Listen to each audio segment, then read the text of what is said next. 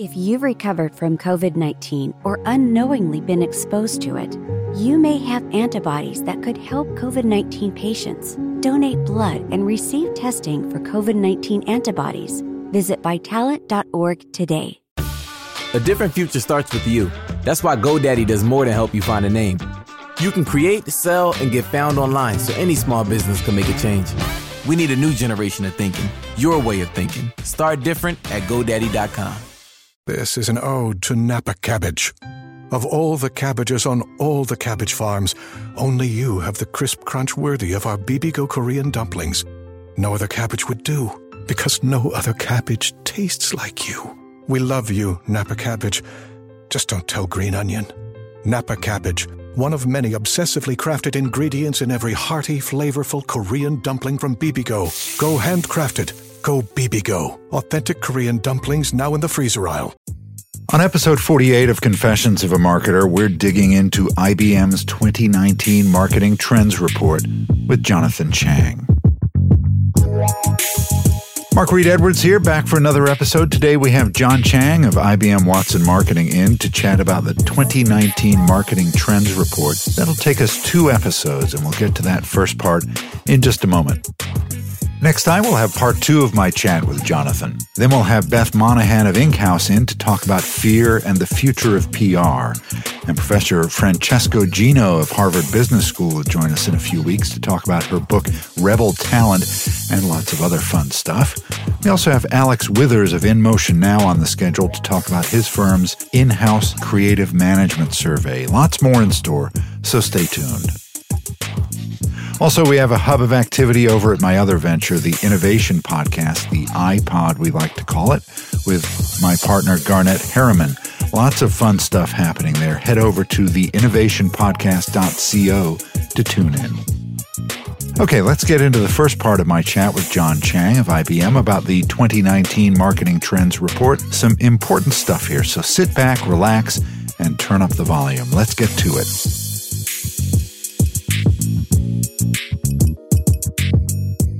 Jonathan Chang, welcome to Confessions of a Marketer. Hey, thanks for having me. It's great to have you here. We're here to discuss IBM's 2019 Marketing Trends Report, which is made up of nine trends that are, according to IBM, remaking marketing. Anytime we hear something like that, it definitely gets our attention. So I'm pleased to have Jonathan here with us today. Jonathan, can you tell my listeners why IBM produced this report?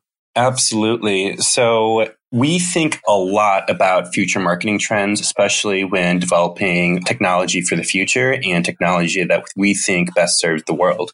So while doing that process, we identified, you know what, there's already these nine big things we keep talking about. So why not make it also available to the world? And that's what yeah. happened. We have these nine trends and ended up publishing them. But these are all things that um, originated from internal discussions. Interesting. So we're going to look at this report over two episodes. And today we'll look at the first five trends. So Jonathan, let's start with trend one, marketer 4.0, the emergence of the tech savvy marketer. I think I pronounced that right.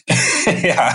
I mean, it's a word that we made up, but yeah. essentially just means that marketers need more technical skill sets. Yeah. And overall, it's maybe five, ten years ago, we thought of marketers with technical skill sets as unicorns. But when you make an expectation like that, what ends up happening is people pursue it. And uh, now, with the emergence of so much different kinds of marketing technology, we actually need marketers with technical skill sets. It's not just a wish anymore. There are essentially five big modern types of skills, and they fall into buckets like design, coding, data, product, and marketing and those are slowly converging over time. So the when I say marketer, I really mean borrowing skill sets from all five of those categories. And marketing, of course, that's a given, but coding is another uh, big bucket that we talk about in this report specifically. Yeah, what's that quote from uh, Alexis Ohanian? Is it uh, programming is modern day literacy? I love the man in general, but that's a phenomenal quote. And I think about it all the time because if literacy is such a strong thing, it's like, can you even communicate with other marketers? And that's where we're going. If you don't have programming, or coding skills, it's hard to even communicate in the modern form of marketing language.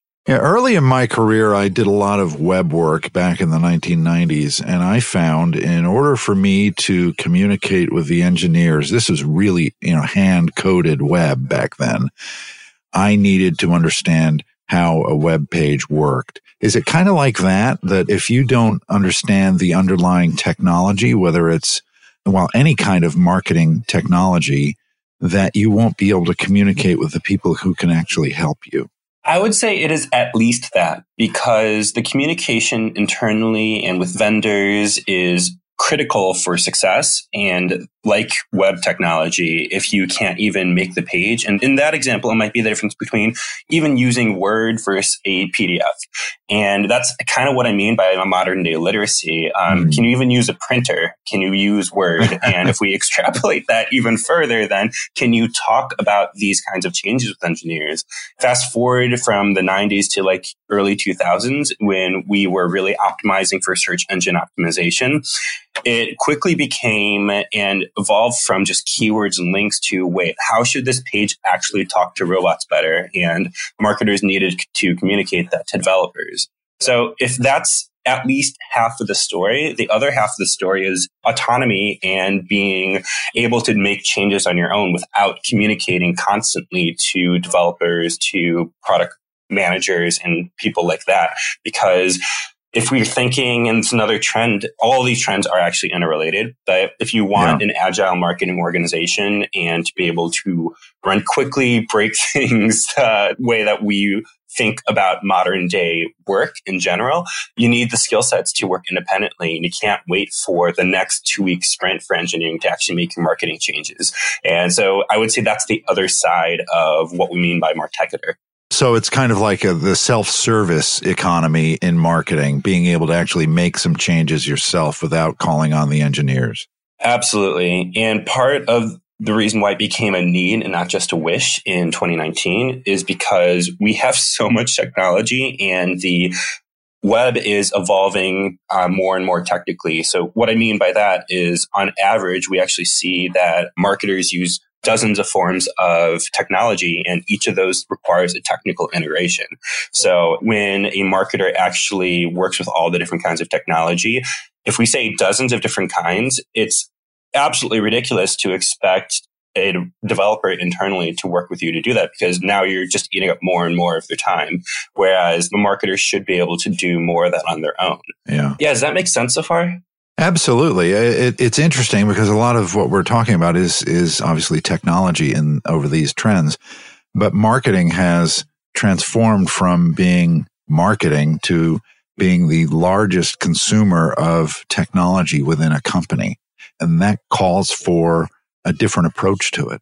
Yeah, it's a massive competitive edge to be able to move faster than other organizations and to build deeper and better or uh, integrations with technology. Yeah, one of the fun things to do on on this podcast has been to talk about careers and trends that are affecting the careers of marketers. And the second trend is the director of marketing data becomes the hottest new role. Can you tell my listeners about that one? Yeah, absolutely. If we think about marketing technology and the skills of the marketer, um, those are definitely the most foundational parts of what we're talking about here. And actually, to use a metaphor, if this is kind of like a multi tiered cake or a wedding cake, for example, the step directly above that is your arsenal of data and content. Without proper and clean data, it doesn't really matter what kinds of technology you're using because there's so many issues that can happen. If the data isn't clean, then the queries can break and all of a sudden you're not sending the right message to the right people. And this is becoming an ocean of data that needs to be managed and contained right. and cleaned. And therefore it's calling for a full-time headcount this isn't just speculation about what the new job title should be. This is actually something that people are hiring for now. And uh, we're only seeing more and more demand for this kind of role. Yeah. And it's gone from kind of being maybe 10 years ago, someone who just babysits the technology to someone who understands how it works and understands what data you need from that technology to run your business. Yeah, and to actually build on that a step further, it's what kinds of data and technology are necessary for the business, but also being familiar enough with marketing language and talk to work on a database from a marketer's perspective because the demands are definitely different. If we were only looking from a web manager's perspective, there's going to be things like the ingestion of data from marketing sources and interpretation of what a video view is. I mean, because that's defined differently across multiple third party channels. Instagram defines right. a video view differently than YouTube. And this is something where marketers doesn't have time or, and it's not beneficial to an organization to have constant hand holding. I mean, this is the middle of the Venn diagram between a data person and a marketer. And that is just so exciting for me because now we're able to really then build on top of it again, like a multi-tiered cake. The yeah. stuff above that might be personalization, like deep segmentation and deep personalization to make it a better experience for both the business, but the customer, because at the end of the day, this really comes down to the customer. If you've recovered from COVID 19 or unknowingly been exposed to it, you may have antibodies that could help COVID 19 patients. Donate blood and receive testing for COVID 19 antibodies. Visit vitalant.org today. Yeah. And I wonder whether that Venn diagram is gradually transforming into a circle. Yeah, it is slowly converging more and more and more in my opinion, I'm not sure if it's ever going to be a full circle because we do need specialization sure. outside of each side. Yeah. But we'll yeah, see. Yeah. Who knows? You'll have to wait for the 2020 report. Yeah, it might look like a really kind of tightly configured pair of binoculars, right? Yes. Oh, yes. I love that. Exactly. Yeah. Uh, so the next trend is another one that I've done a lot of talking about on the podcast, and that is AI and machine learning. And your trend is AI and machine learning make hyper personalization a reality. Tell me about that one. Yeah, personalization really is a competitive edge. Again, all of these are so interrelated. So I've actually touched on a little bit here and there. But one of the reasons why we wanted to talk about personalization and then I'll back into machine learning and AI is because it's oftentimes confused with just, hey, I want to use your name in an email yes, that is technically personalization, but it's not hyper personalization. We really want right. to differentiate the two. Instead, we're thinking more so as if a user is on your website and they want to search for sunglasses, then they should get the sunglasses that are best for them. An actual like product feed, for example, that's best for them and for each user, it's actually treated separately. We're already seeing that in Google searches, and that is the customer expectation. Customers expect the best experience in their lives to be ubiquitous across the internet. So you're not being compared against your competitors here. So other forms of hyper personalization might be a sequence of messages that follow a user around the internet retargeting is not new by any means, but actually building a strong narrative and relationship with the user using retargeting absolutely is. So then why is machine learning and AI so important here? And it's because humans are complex. So we look at behavioral data a lot. And to me, those are the basic building blocks of personalization all this behavioral data is aggregated from multiple data sources. And again, just using social as an example, you already have all the social media channels. And then in addition to that, you have your web properties, your apps, and so forth. It becomes an ocean of data. We have talked in the past about data lakes. Um, I'm not saying that they are formally data oceans, but I like that metaphor. Yeah. It just expands so far, farther than you can possibly see. And for that reason, it's impractical for humans to alone analyze and assess and swim through that ocean of data. And instead, we need a partner, and that partner is artificial intelligence. And because those are the only types of technology that can sift through this ocean of data and help us find the insights and create the personalization. Otherwise, you're just going to continually fall behind. Yeah. Someone on, on the show uh, a couple weeks ago said we keep talking about data lakes, but no one's built a data boat. And maybe that's AI and machine learning. Yeah, I think so. Absolutely. Data boat, data submarine. It's that we need a whole arsenal of different kinds of ships. Okay. The next trend includes another word that you coined. Digital marketing agencies transform into consultagencies. Yes, consultagencies. Uh, we do love coining terms, and I like this one in particular. in the last, I'd say, three to five years, we've seen more and more of a need to break down and reconstruct both the consultancy and the agency models. So what we are looking at very specifically is the scope of advertising here. So a consultagency essentially is a consultancy with an agency. Just want to level that framework yeah, yeah, before we yeah. move on. Yeah, absolutely. And it's because agencies are great at letting the users know about the businesses initiatives in the form of advertising and marketing.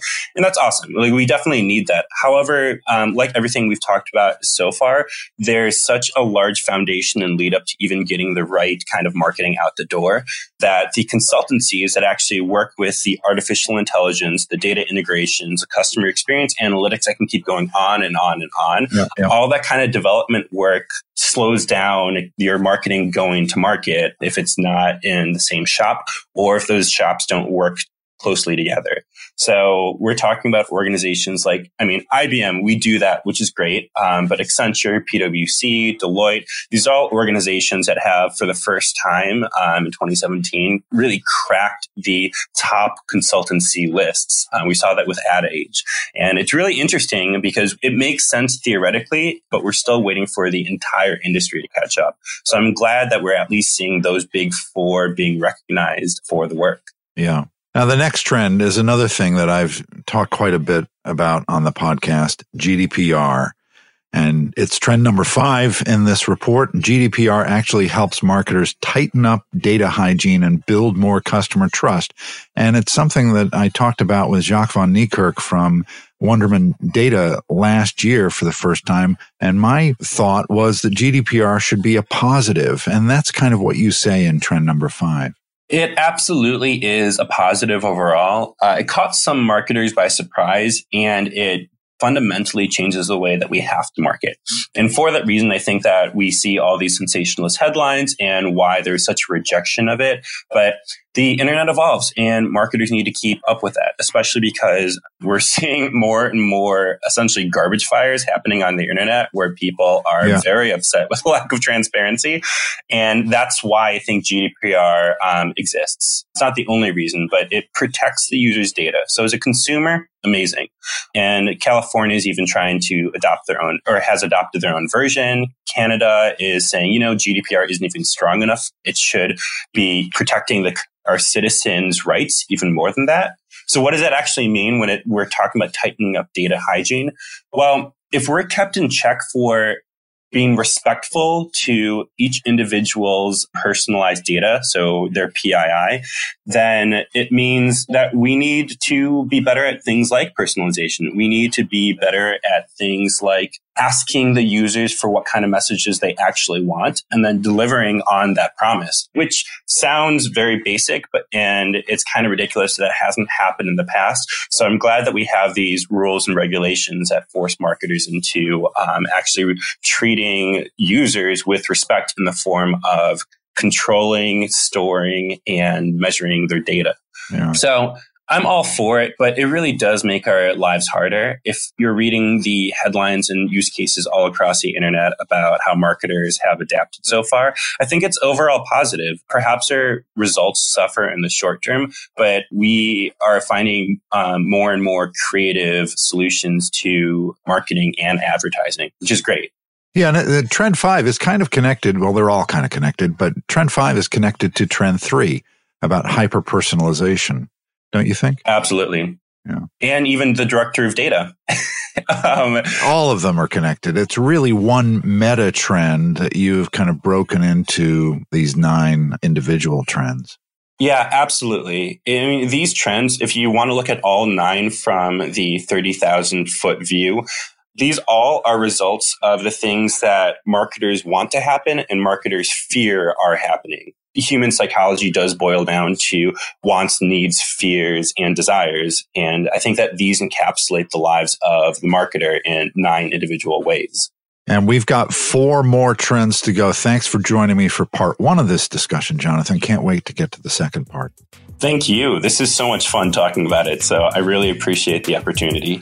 Thanks to Jonathan for being here. Next time, part two, we'll talk about agile marketing, the blending of MarTech and AdTech, customer centricity, the emotion economy, Jonathan's takeaways from the report and trends he's watching in 2019 and beyond. So stay with us. This episode of Confessions of a Marketer was written, produced, and edited by yours truly. T. Jordan of A Class Productions wrote the theme music. Confessions of a Marketer is a trademark of Reed Edwards Global Inc., and this episode is copyright 2019. I'm Mark Reed Edwards. See you next time.